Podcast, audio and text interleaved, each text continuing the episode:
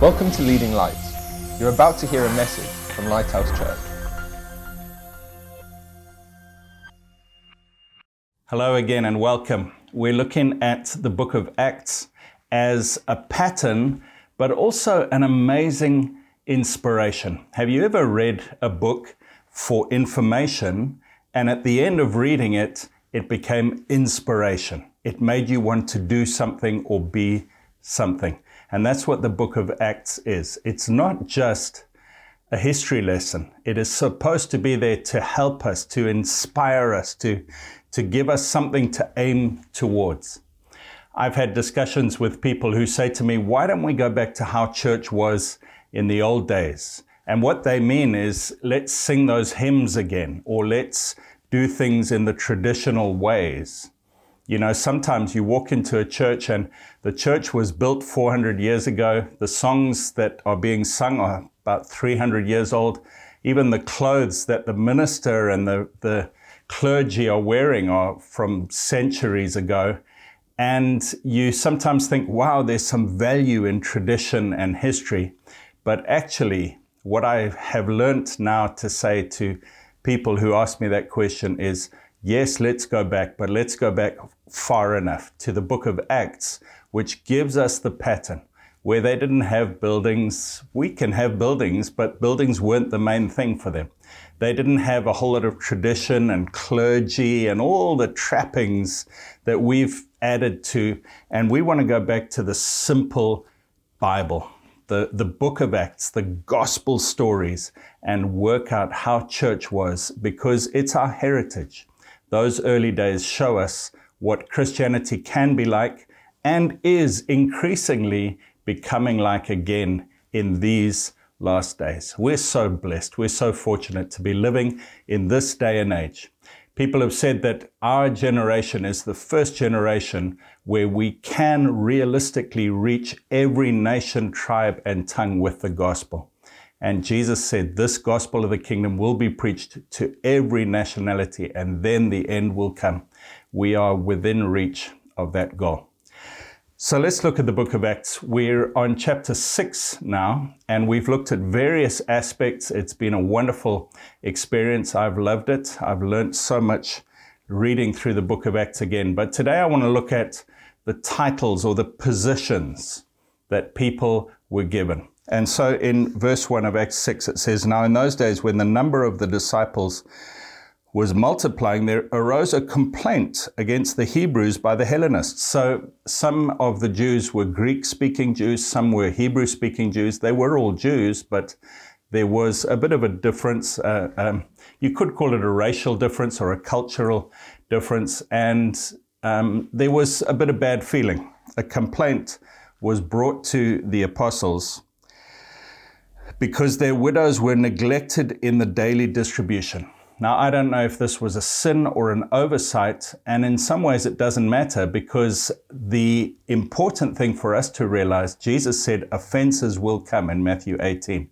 Uh, in this world you will have trouble. There, because sin is pervasive in the world and in me and in you, we will hurt each other, offend each other, sometimes intentionally, sometimes unintentionally, that doesn't really matter. The main thing is it will happen.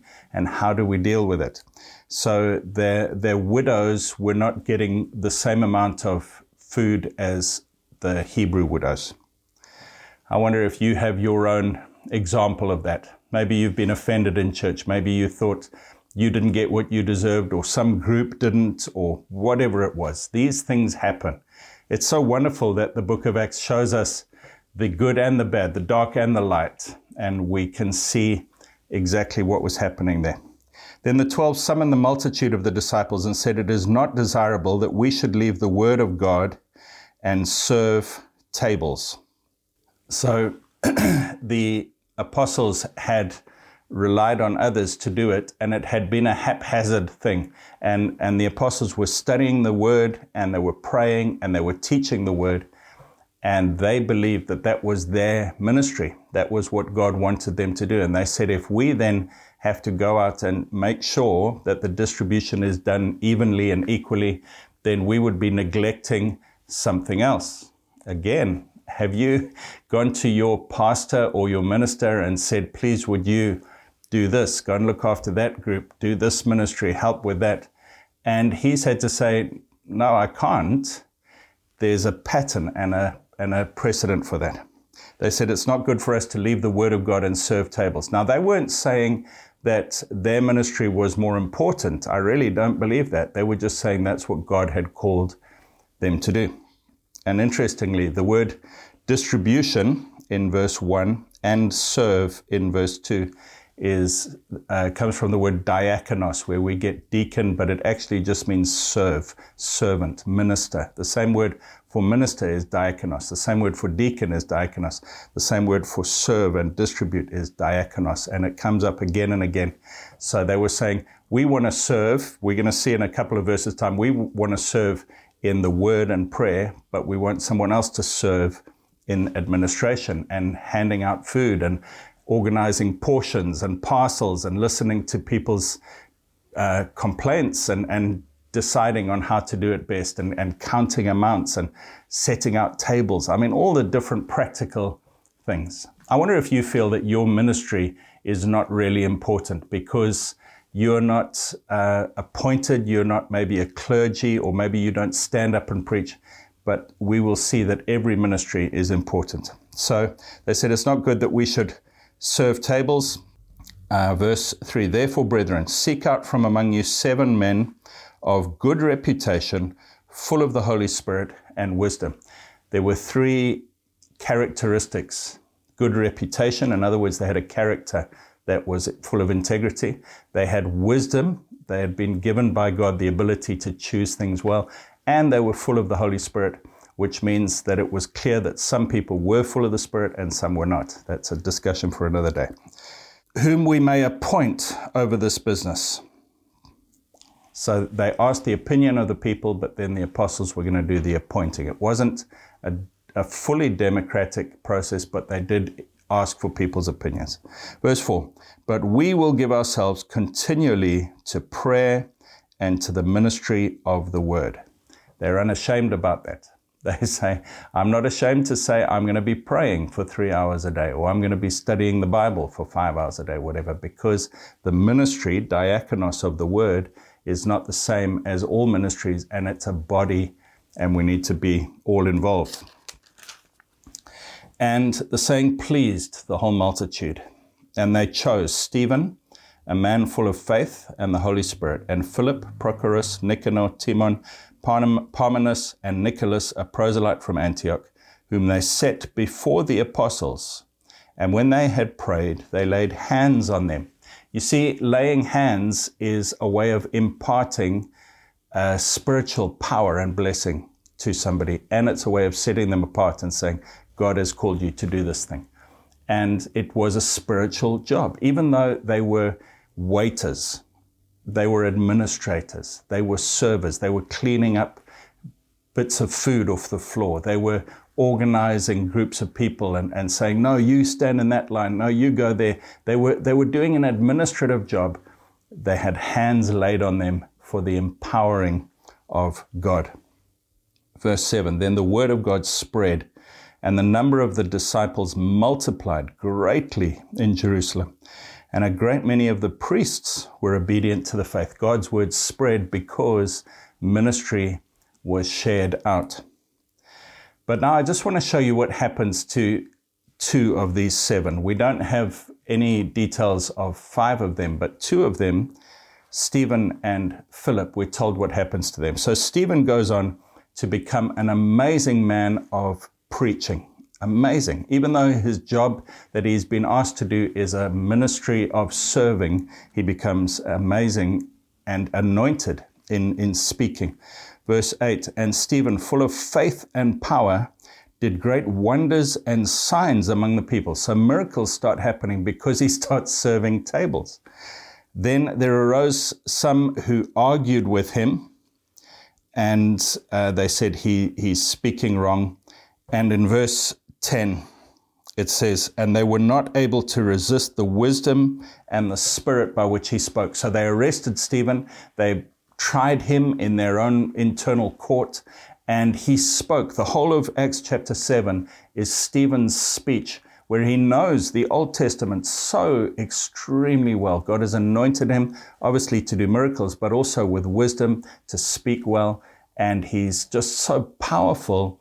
And yet, the religious authorities decide no, he deserves to be put to death. And he is stoned, which is an awful way to die.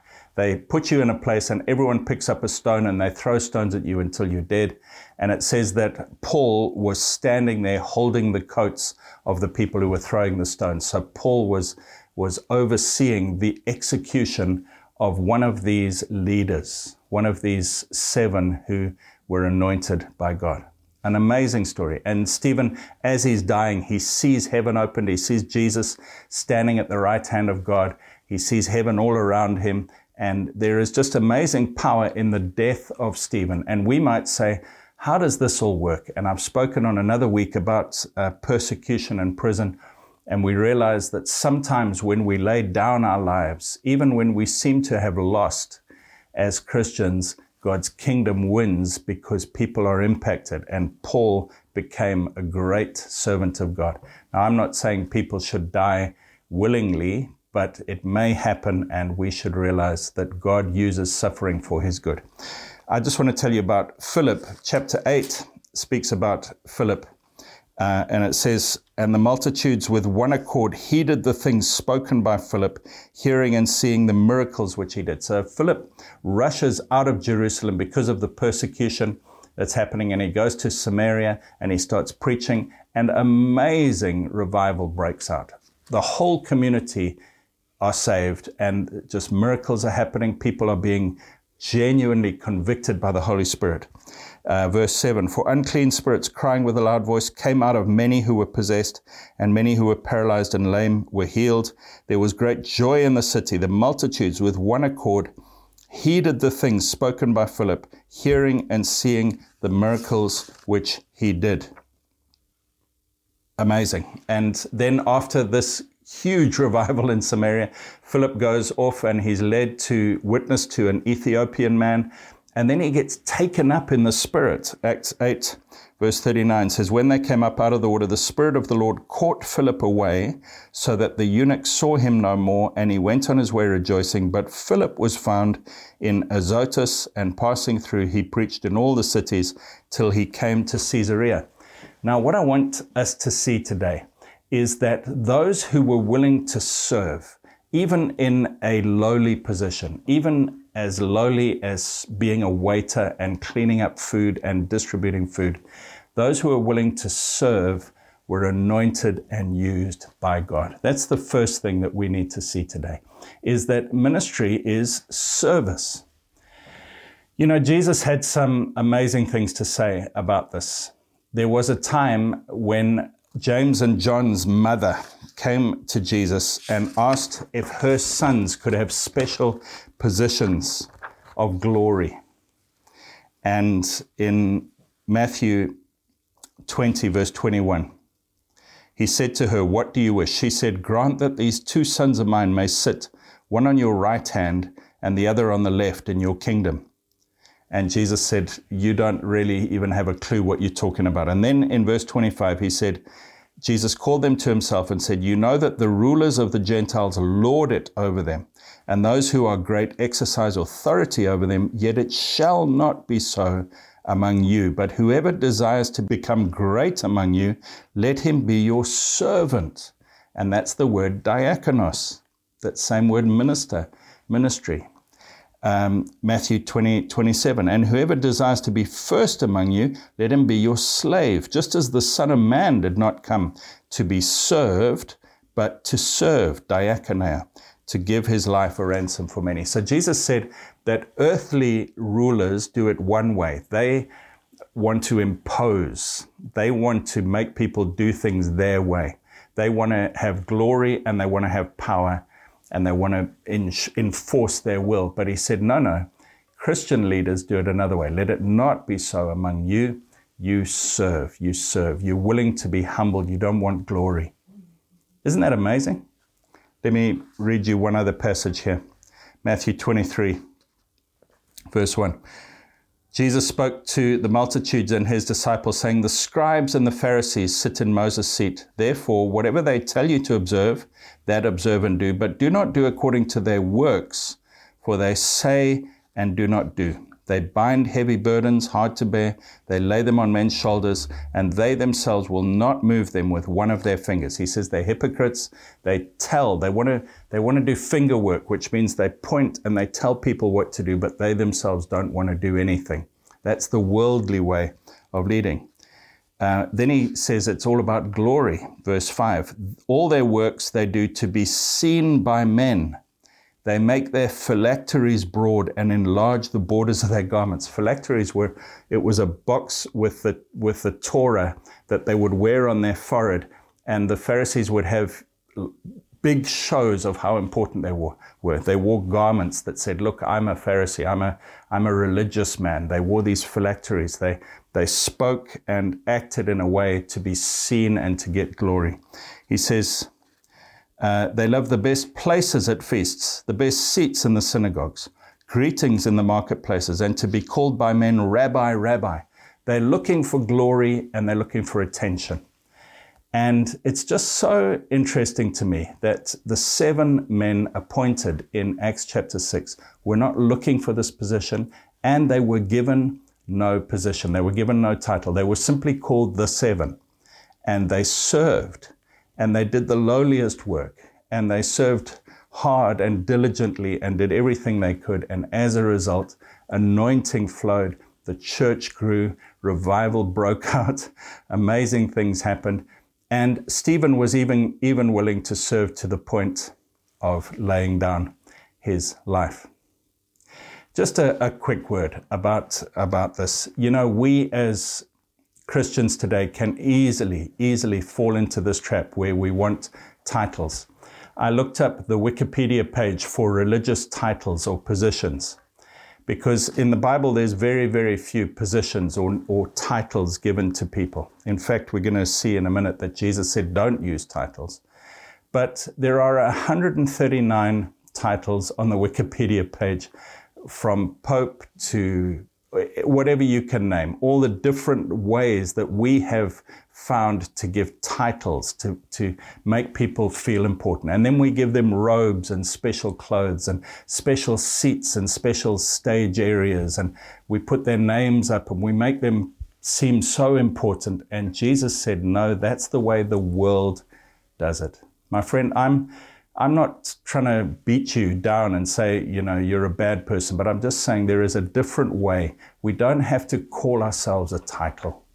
We don't have to name ourselves something. If I am doing a job and I'm serving, it'll be obvious that I'm doing that. And I don't need a title or a badge or a special type of clothing or anything to make myself important. The anointing comes from the hands being laid on and the power of God and the willingness to serve and being filled with the Holy Spirit. It doesn't come from a title. If God hasn't anointed you, no title in the world will help you. And if God has anointed you, you don't need a title. Listen to what Jesus said. But you, do not be called rabbi, for one is your teacher, the Christ, and you are all brethren. Do not call anyone on earth your father. Wow. For one is your father, he who is in heaven. And do not be called teachers for one is your teacher, the Christ. But he who is greatest among you shall be your servant, diakonos, minister, servant. And whoever exalts himself will be humbled, and whoever humbles himself will be exalted. So, let me just summarize with a couple of scriptures and a couple of points. In 1 Timothy chapter 3, Paul is writing to Timothy and he's told him to go there to appoint elders and deacons. And in 1 Timothy chapter 3, he tells him what to look for when he's appointing elders and when he's appointing deacons. And the word elder, sometimes there are three different words in the Bible that we think are three different titles elder, overseer, which is sometimes translated bishop, and pastor. But I can clearly show you from 1 Peter chapter 5 verses 1 to 4 and Acts 20 around verse 28 that the job of elder and the job of overseer and the job of pastor are just three names for the same job, and that Paul, through the book of Acts, would appoint a group of elders in every church. They were humble people. They were people of character. They weren't trying to blow their own trumpet or say, Look at the title that I've got. And then they also appointed some deacons, and that word deacon appears many times in the Bible. It's only translated deacon a few times, but most of the time it's just translated servant. And it wasn't a title really, it was just to say these people are the ones, the seven who are serving the tables or who are leading this small group or whatever. But it's not a, a thing of pride and blowing ourselves up and saying, look how great I am. Why am I saying all this? Because the positions are important. If we're going to follow the pattern of the book of Acts, we need to get back to a couple of things. I'm going to say some strong words now we need to move away from having clergy and laity. You say, Greg, what's that all about? Well, clergy is, a, is an invention of humans. It's not in the Bible. Clergy says there are some people who are specially qualified to do ministry, and the rest of us receive the ministry. That's not in the Bible in the Bible apostles, prophets, evangelists, pastors, and teachers, which are gifts, by the way. Ephesians 4 says they are gifts. They're not positions or titles, they are functions. They are, they are just things people do. It's not a title or a badge they wear on themselves, it's what they do for the Lord. But it says those five people exist to equip the saints for the work of the ministry. They equip all of us to do the ministry. And so, if there is a clergy, it's all of us it's not just a small qualified group. We need to get away from that. It's not helpful to have clergy and laity. It's not helpful for us to have huge um, shows of importance and, and for people showing great um, deference and giving glory to their leaders. We should honor the leaders. The Bible tells us in 1 Thessalonians that we should honor those who lead us uh, Hebrews 13, verse 17 says we should obey those who lead us, but they are simply on the same level as, as us, but they have a different position or purpose or function or job to us. They're the same level as us, but they have a different function to us. Everybody is the same. Everybody in the body of Christ is a priest. We're a priest and, and we are kings for the Lord, the Bible tells us. We are a body. Every part is important. Every part is necessary. Every part does ministry. Everyone has something to offer, but some are appointed to lead, and others are appointed to sort out the distribution of food. Others are, are appointed to pray. Others are appointed to do different things, but those are functions. They're not positions or titles that we should try and make ourselves important by. We need to get rid of that. We need to somehow learn that a position is a job of service. And then, lastly, when we get those positions right, just a small number of elders, a small number of deacons, um, whom we, we appoint to do things for the Lord, when we get that right, when we are serving, when we are humble, when we are not trying to make ourselves seem important, when we're not looking for our own platform to blast how great we are, when we get that right, we will see the results that they saw in the book of Acts. Can I encourage you? You might say, you know, I don't have a degree or a qualification. I haven't been to training to be in ministry. I can't do it. I want to tell you that the seven had not been trained. They were full of wisdom, they had good reputation, and they were full of the Holy Spirit. But more than anything, they were willing to serve. And when the apostles said, Are you willing to serve? they said, We're willing to do anything. We're willing to, to do the menial tasks, even though God had anointed them and empowered them to preach powerfully and to do amazing things. And He has uh, gifted many of us to do many of those things. The gateway into the power of God is saying, I'm willing to be a servant. Just like Jesus, I'm willing to lay aside my glory and my titles. I'm willing to become nothing and be lower than and do whatever is necessary to glorify God's people. I'm willing to have no glory myself and for no one to even know that I exist. I just want to serve. I want to be lower. And when we humble ourselves, Jesus said, then we are exalted. Philip and Stephen were greatly exalted. 20 years later, we still see Philip in Acts 21 living in Caesarea, which is where we left him in Acts chapter 8. We still see him there ministering, and he's got daughters who prophesy, and he's, his house is a hub of ministry and power because he was willing to be a servant.